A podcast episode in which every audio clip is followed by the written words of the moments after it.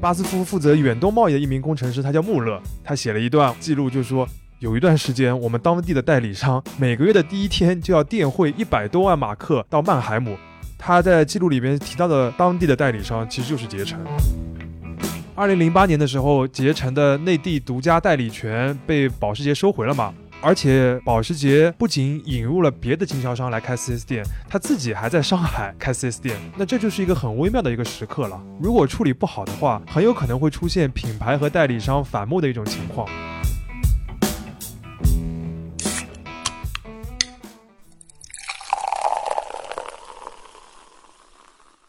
这里是商业就是这样。大家好，我是肖文杰，我是徐明清。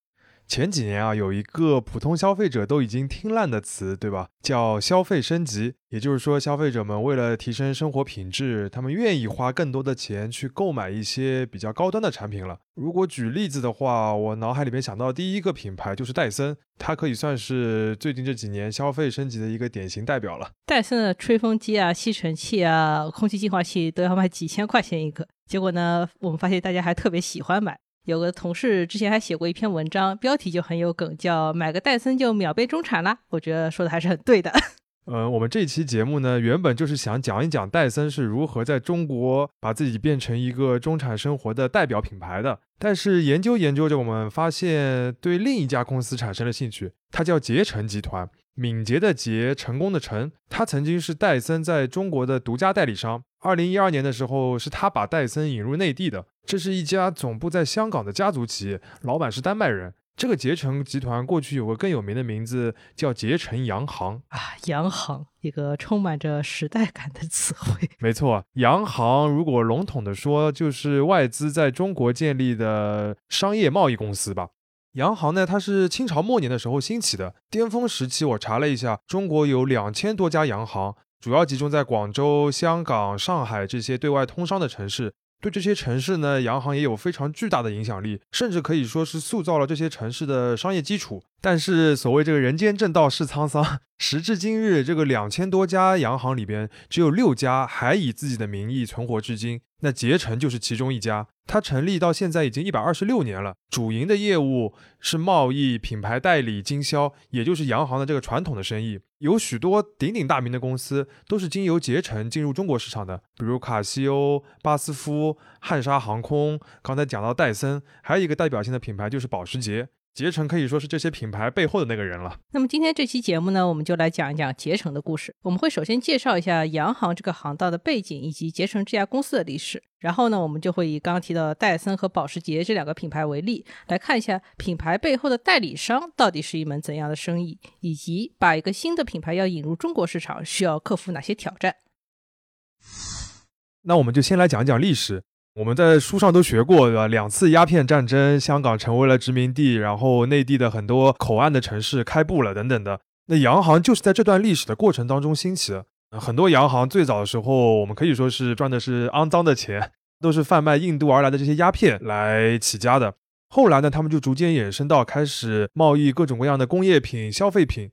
那个时候，全球的贸易主要就是靠海运啊。那这些洋行呢，很多都是有船队的。他们提供的一个核心价值，就是能把东西从欧洲、印度这些地方运过来，然后在内地，它有足够的资源把它卖掉。所以说，本质上是一个倒买倒卖的船队生意了。对，当然，经过清末明初这段时间，像香港、广州、上海这些城市的贸易越来越发达了，这些洋行呢，就是累积了大量的财富，成为了这些城市可以说是很有话语权的人了。他们的生意也从本来的贸易衍生到了方方面面。开工厂啊，搞银行，做房地产，时间长了之后，像这些做得大的洋行，对于香港、上海这些城市都有非常深远的影响。这个影响是直至今日的。这段历史呢，实在是太纷繁复杂了，可以写好几本书。而且从历史的角度，也有很多值得批判的地方。所以，我们今天就不具体展开了。那不具体展开的话，肖老师就给我们举一个例子吧，来描述一下洋行这个行当到底在中国能有多大的影响力。嗯，有一部很老的美剧，它的名字就叫《洋行》。嗯，那是一个职场和商战片，主演呢就是演过《零零七》的那个皮尔斯布鲁斯南，他在里面就扮演一个香港的头牌洋行的大班。大班这个名词，我不知道大家有没有听说过，它就是总经理的意思。在洋行那个时代，他就喜欢用大班这个名词来称呼他们的老板。现在中国人民更常讨论的一个词叫买办，买办也是洋行时代的一个代名词。啊，对对对，在那个名叫《洋行》的剧里边，皮尔斯布鲁斯南他所处的那个洋行就是一个在香港掌握话语权的一种存在。那这个洋行呢，它是有原型的，这个原型就是当时香港最大也是最知名的怡和洋行，也就是现在的怡和集团。即使到现在，这家颐和集团也是稳坐世界五百强的。我稍微报几个名字，听过一段贯口了，怎么又要听贯口了？来吧。对对对，报几个名字，大家就知道这个颐和集团它在香港的影响力了。它的业务有哪些呢？房地产方面就是香港置地，然后它还有一个零售的公司叫牛奶集团，听上去好像是只卖牛奶的，但它其实代理了很多很多的零售品牌。比如雀巢啊、Seven Eleven 啊、美心食品啊，他还投资了银行，还有酒店，比如说文华东方集团。在内地呢，它也是永辉超市的一个重要的投资者。可以说，香港人的这个衣食住行都跟颐和有关，所以不止跟李嘉诚有关了。哎，对对对。那么我们今天的主角捷成呢，也是类似颐和的一家洋行。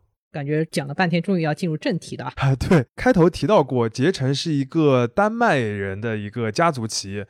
他的创始人呢叫雅各布·捷成，还有另外一位创始人其实是他的表兄。后来呢，他表兄这一支就跟捷成分家了，主要去做东南亚的业务了。那捷成集团就一直在中国。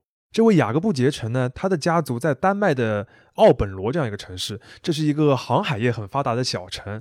他们家呢也是航海世家。雅各布的父亲 Michael 呢就是一名船长。据说雅各布就是在1870年在他父亲驾驶的船上面出生的。而且他的这个小时候的摇篮就是水手的吊床，听上去非常的浪漫。所以我们好像在讨论一个类似于海上钢琴师一类的故事了，没有那么浪漫啊。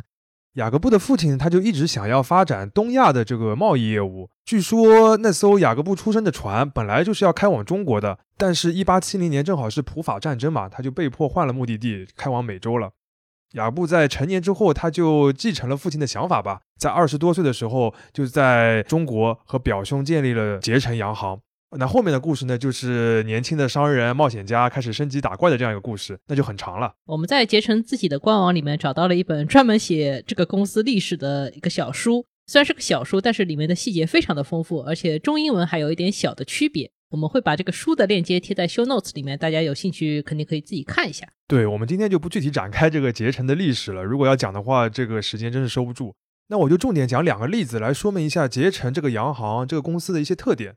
第一个特点呢，就是它做洋行代理的都是一些新产品，或者说是当时比较小众的产品，然后把它做大，这个是他最喜欢做的一件事情。捷成做的第一单大生意就是这样的。他是在一八九七年的时候和现在全球都很著名的化工巨头巴斯夫签了一个合约，代理巴斯夫的靛蓝染料。那这个合作呢，是让巴斯夫和捷成都大赚的。靛蓝的话，大家就知道就是牛仔裤里面用的那种蓝色。其实这个中国人早期做衣服的时候也非常喜欢这个颜色。当时的中国纺织业的话，其实已经发展起来了，但是染料这个行业呢，反而还比较传统，因为很多用的是天然的染料。但是巴斯夫的这个电缆染料呢，是化工合成的，就是便宜、量大、质量又很好，对吧？一下就能打开市场。对，我们在巴斯夫的官网上面查到过一段记录啊，可以说明当时这个生意有多赚钱。巴斯夫负责远东贸易的一名工程师，他叫穆勒，他写了一段那个记录，就是说有一段时间，我们当地的代理商每个月的第一天就要电汇一百多万马克到曼海姆，也就是巴斯夫总部的所在地。那我查了一下，当时的一百万马克是什么概念呢？就一九零零年的时候，德国一马克可以买一公斤的牛肉，那大家可以感受一下一百万马克是什么概念？是一个牧场的概念。穆勒他在记录里边提到的当地的代理商其实就是捷成。如果我们翻看后来捷成代理的一些品牌，就能发现他主要做的都是一些有技术门槛的产品，很多都是工业品。比如说他会和博士啊、克鲁伯这样一些德国的公司合作。那做这些品牌的代理，其实最主要的一个技能就是你要专业，你要有眼光，能够看得到这些产品的潜力，并且你要有这个专业的技术，能够卖得动这些产品。如果说专业是捷成做代理的第一个特点的话，那第二个特点是什么呢？第二个特点呢，就是坚持。这么听上去好像有点这个讲空话哦，但是捷成的这个坚持，有的时候甚至可以说是有些顽强或者说固执了。它主要分两个方面。第一个是业务上面，就捷成，它成立了一百多年，它就坚持只做品牌代理这一件事情，也就是洋行的本分。要知道，洋行或者说品牌代理这个生意有一个最大的悖论，这也是捷成自己总结的，就是如果你做的不好，品牌会收回代理权；如果你做的太好，品牌也会收回代理权，他要自己去做了。所以你这个代理商永远是被动的，这一点我们还在后面会重点的提到。那很多洋行因为这一点呢，他就会去投资做别的事情，比如说颐和、太古，后来很重要的业务都是去做房地产了。但是捷成从来没有这么去扩大经营。其实，在捷成的历史当中，好多次都有员工提过：“哎，老板，我们很有钱啊，要不要做做房地产？要不要搞金融？”但是都被否决了。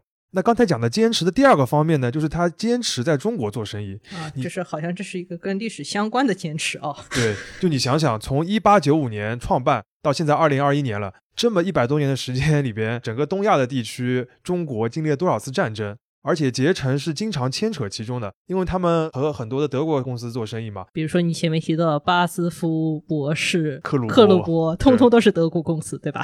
那一战的时候，雅各布捷成本人他就被作为敌对国的一个公民被英国人抓起来了，然后关到澳大利亚去关了几年，才回到丹麦的。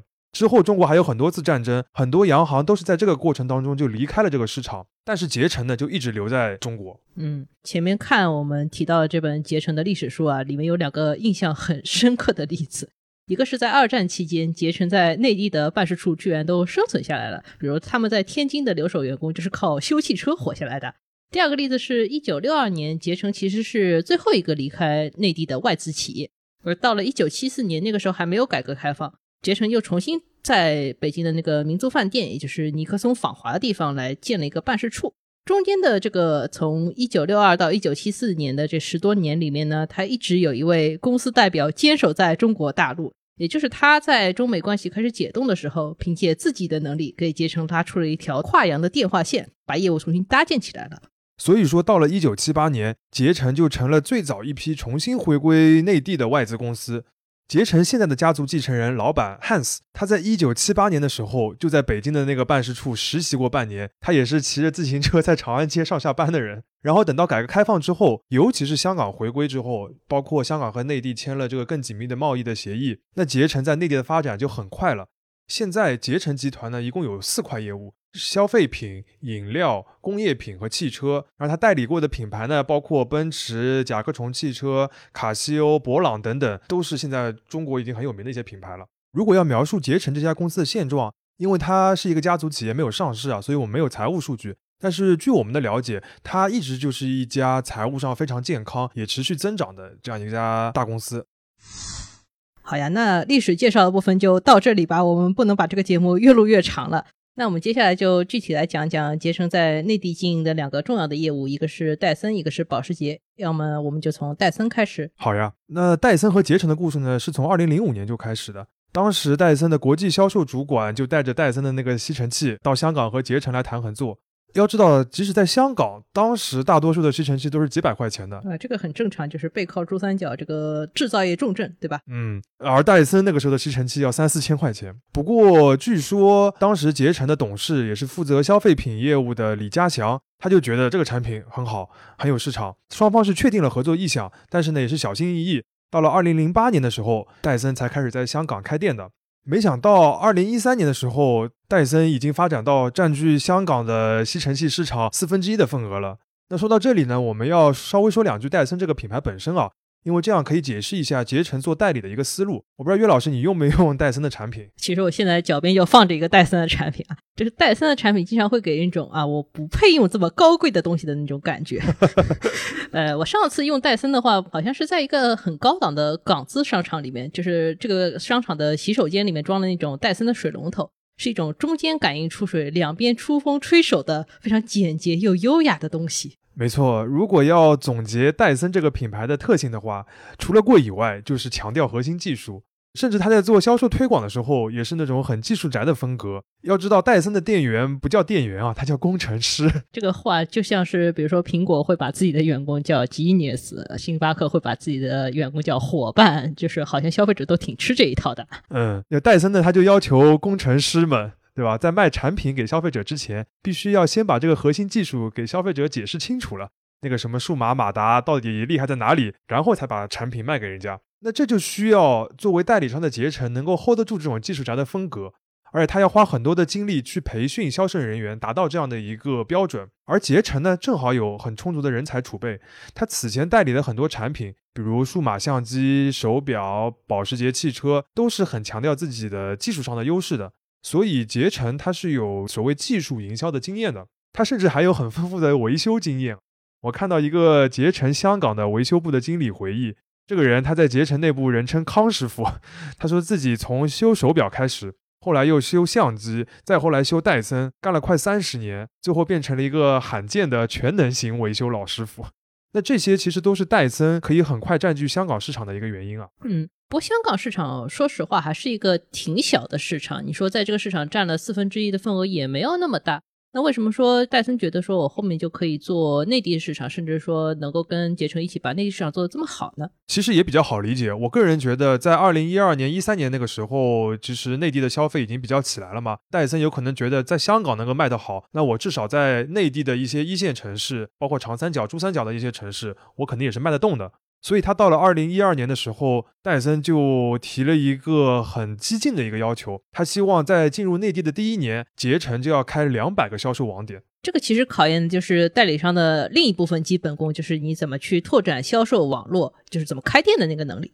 在我们还叫第一财经周刊的时候，在二零一四年，就是戴森刚刚开始在中国有点红的时候，我们的同事就采访过刚才提到的捷成的董事李家祥。他当时就说，戴森第一年在中国开店的这样一个目标，其实是很有挑战的，而且也让他们改变了一些原有的铺销售网络的一些方法。比如说，代理商经常会关注有一些开店的指标。他当时就说，戴森一开始在内地拓展的时候，其实对于捷成来说是挺有挑战的。比如说，他们平常关注的一些开店的指标，在戴森拓店的时候，其实不太管用。比如说商场客流，他们会把一些人流量很高的百货摆在前面，然后去开代餐的店，结果销量并不是很好。因为戴森它是开在三四楼的，所以说整个商场的这个客流未必是那么有效。二零一四年的时候，这个商场客流确实集中在一二楼呀，逛完化妆品、逛女装，谁要上三四楼去买家电呢？所以说捷成就很快调整了。他们引入了楼层的人流数据，选出了一些原本比较靠后的一些点位，反而效果是不错的。另外一个开店的经验就是，他们会在一些新一线城市重点的去突破。就一旦在一个新一线城市，某些网点的业绩不错，他们就会把这个城市的点开足。比如说，二零一四年的时候，他们就早早的在沈阳、哈尔滨、成都、合肥这四个城市各开了五到十家的戴森，就一下子把这个市场先攻下来了。所以说，谁说投资不过山海关的？你看这个洋行去到山海关外做事情，也照样做得好。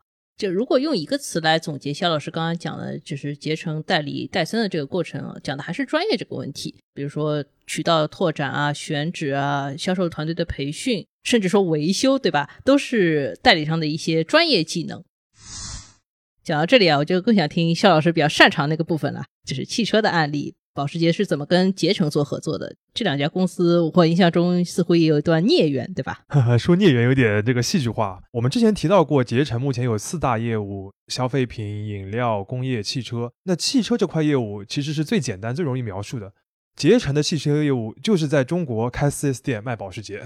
保时捷大家都知道，最著名的就是911的跑车。那捷成是一九五五年的时候把保时捷引入了香港，那它就一直是保时捷在中国的一个总代。之后，这两家公司就保持了很长期的，我们可以说是婚姻关系了，真的是婚姻啊！因为保时捷是把香港、澳门、内地的独家的代理权给了捷成，而捷成呢，它在汽车行业也只做保时捷这一个品牌，所以他们两个都是互相穿衣的，是一个一夫一妻制，对吧？对。那到了二零零八年的时候，保时捷是收回了内地的独家代理权，但捷成还是它最大的经销商的合作伙伴。据说啊，据说 Porsche 的这个中文名字保时捷，这个捷字就是来自于捷成的。听上去这就是一个稳定的长期合作关系，也没有什么波澜，对吧？对，但是特殊就特殊在长期稳定这件事情上。嗯，这个怎么说？因为很少见。呃，要知道一个汽车品牌和经销商能稳定这么久的合作，其实是蛮难得的。在中国呢，就更加是这样。且不论从一九五五年到现在，整个中国社会发生了那么多的变化，就说二零零一年保时捷进入内地之后。就单汽车市场本身就变化极大。二零零一年，捷成是在北京开出了内地第一个保时捷的展厅。当年在内地，保时捷只卖了四十辆啊，我觉得也算是个不错的水平了。因为当时中国路上跑的车还都是什么桑塔纳啊、富康啊、夏利啊，就是那种面包车。对，那到了二零二零年的时候，这个数字就变成了九万辆。而且熟悉汽车行业的就知道，保时捷是在中国汽车品牌里边经销商的利润率最高，而且增长最稳定的豪华品牌之一。嗯，肖老师对于保时捷这家公司一直是很有兴趣的。这个故事我们可以以后有机会再讲。对对对，要赶紧打住，我们回到捷成啊。前面提到，二零零八年的时候，捷成的内地独家代理权被保时捷收回了嘛？而且保时捷。不仅引入了别的经销商来开 4S 店，他自己还在上海开 4S 店，那这就是一个很微妙的一个时刻了。如果处理不好的话，很有可能会出现品牌和代理商反目的一种情况。这个是不是你们汽车行业里面非常常见的情况？确实不是没有出现过。举一个例子，就是奔驰，它之前也是在内地有一个总代理，就是立新行。那到了二零零六年呢，奔驰要建立自己的销售公司，收回代理权。立新行虽然是接受了，但他转头就变成了这个销售公司的大股东，而且还特别要强调自己的特殊的地位。后来甚至演变成了立新行和非立新行体系的这个 4S 店的内斗，这个非常的复杂，还牵涉到国产车、进口车的问题。我们以后有机会细讲。反正是直到二零一二年前后，奔驰才和立新行握手言和，理顺了整个的销售网络。接下来，它在中国的这个发展才顺风顺水起来，销量也一路上涨。所以，这原本有可能变成保时捷和捷成的一个剧本，对吧？理论上说不定真的是这样。嗯，我也看到过报道说过，就是当时捷成的总经理在得知保时捷要收回独家代理权的时候，他说这一天终于还是要来了。二零零八年对捷成来说是困难的一年。但最后，捷成和保时捷还是一个和平的过渡。捷成接受了他作为一个普通的经销商的一个新角色，也没有和其他的 4S 店恶性竞争。反过来呢，保时捷也没有亏待捷成。我们看一下现在捷成所开的保时捷 4S 店，它只在广州、深圳、上海、杭州、南京这五个城市开了八家。那这些城市都是这个市场基础最好的那些地方。那么这种温和的过渡之下，捷成也就安心的继续做保时捷的生意，也没有去和别的品牌去合作了。其实保时捷也算是等到了一个好时候，对吧？我印象里面，之前保时捷确实是一种很小众的跑车，但是自从卡宴 SUV 出来以后呢，这个路上的保时捷就越来越多了。确实是这样啊，这也有可能就是长期投入一个品牌的好处吧，就是你只要看对了方向，总能等到一个很好的时候。我采访过捷成汽车的负责人啊，虽然是个德国人，但很喜欢说中文。他最喜欢的一句中文就是“一步一步来”。我觉得这个中文对于德国人来说是非常难的了。对他的意思就是说，开 4S 店不是看当下哪个是城市的市场起来了，或者是当下哪个品牌火，我就要去跟的。它是一个长线的生意，至少要看十年。因为 4S 店很大的一块收入的来源就是靠你的保有量，比如说要做汽车的维修保养。还有就是老客户的再推荐或者复购，那这一块比做新客户的这个销售是更重要的。我举个例子来说明一下啊，我是不是又要听一遍那个康师傅的例子了？有一点类似，但不太一样。就是说，捷成有很多保时捷的 4S 店的销售顾问，他们都是在这个 4S 店工作了十年以上的。熟悉汽车行业的朋友就知道，4S 店的销售顾问流动还是蛮频繁的。他们要么就是做得好晋升了，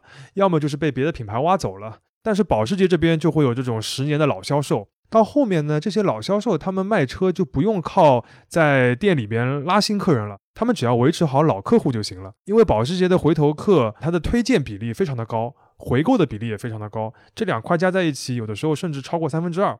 我采访过一位保时捷在上海的销售顾问，一位姐姐啊，她给我看过她和老客户聊微信，那个客户说他五六年前买了一辆派纳梅拉，现在小孩要买一辆九幺幺，这种例子是非常多的。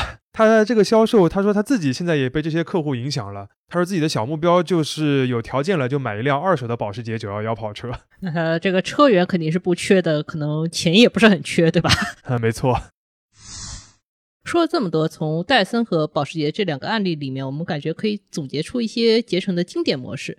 捷成会通过自己的销售和市场的资源，在合适的时间、合适的地点把这个业务做大。而当品牌哪一天要收回这个管理权的时候呢，捷成也不会纠结，他会想能不能提供一些额外的服务价值，保持自己在整个经销网络里面的地位，不会被这个品牌彻底的一脚踢开。岳老师总结的很好啊，就开玩笑说，就是铁打的代理商，流水的品牌，是吧？不过在现在这个时代，确实，如果你专做品牌代理的业务，是越来越困难了。因为品牌直营已经是一个主流的趋势，而且过去经常使用代理的一些小众的奢侈品啊，一些品牌，他们现在也都开始注重直接和消费者对接了。所以从长期来看，代理商或者说传统的洋行生意真的是越来越难做了。虽然我们前面似乎一直在表扬捷成，但是这个市场角色从大趋势上来看呢，是有点边缘化的。我们确实采访过几次捷成的高管，他们也把这个事情看作一个长期的挑战。他们自己提出的应对方法呢，主要有三个。首先呢，还是选好品牌，要选择那些有潜力的品牌和产品。其次的话，就是要锻炼好核心能力。熟悉中国市场，然后在新品牌要进入这个复杂的状况里面的时候，能带新品牌避开这些坑，或者帮他们把这个坑直接填平。最后呢，也要适当的拓展一些业务。我们前面提到了，捷成此前的话是坚决做代理和营销的这个主业的，但是他们现在自己也会持有一些实业，比如很著名的在香港非常大众化的蓝莓啤酒也是他们的业务。他们现在还有一些清酒啊、葡萄酒的业务。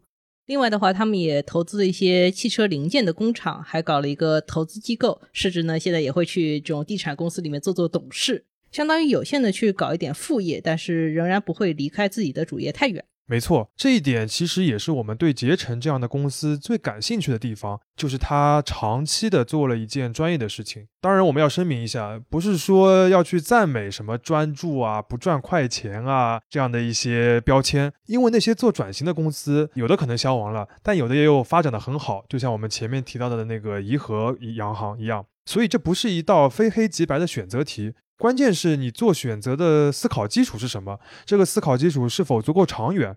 然后你在做完这个选择之后，是否有足够的能力坚持下去？那在当下这个环境，我们觉得捷成的故事还是能够提供一些启发的。商业就是这样。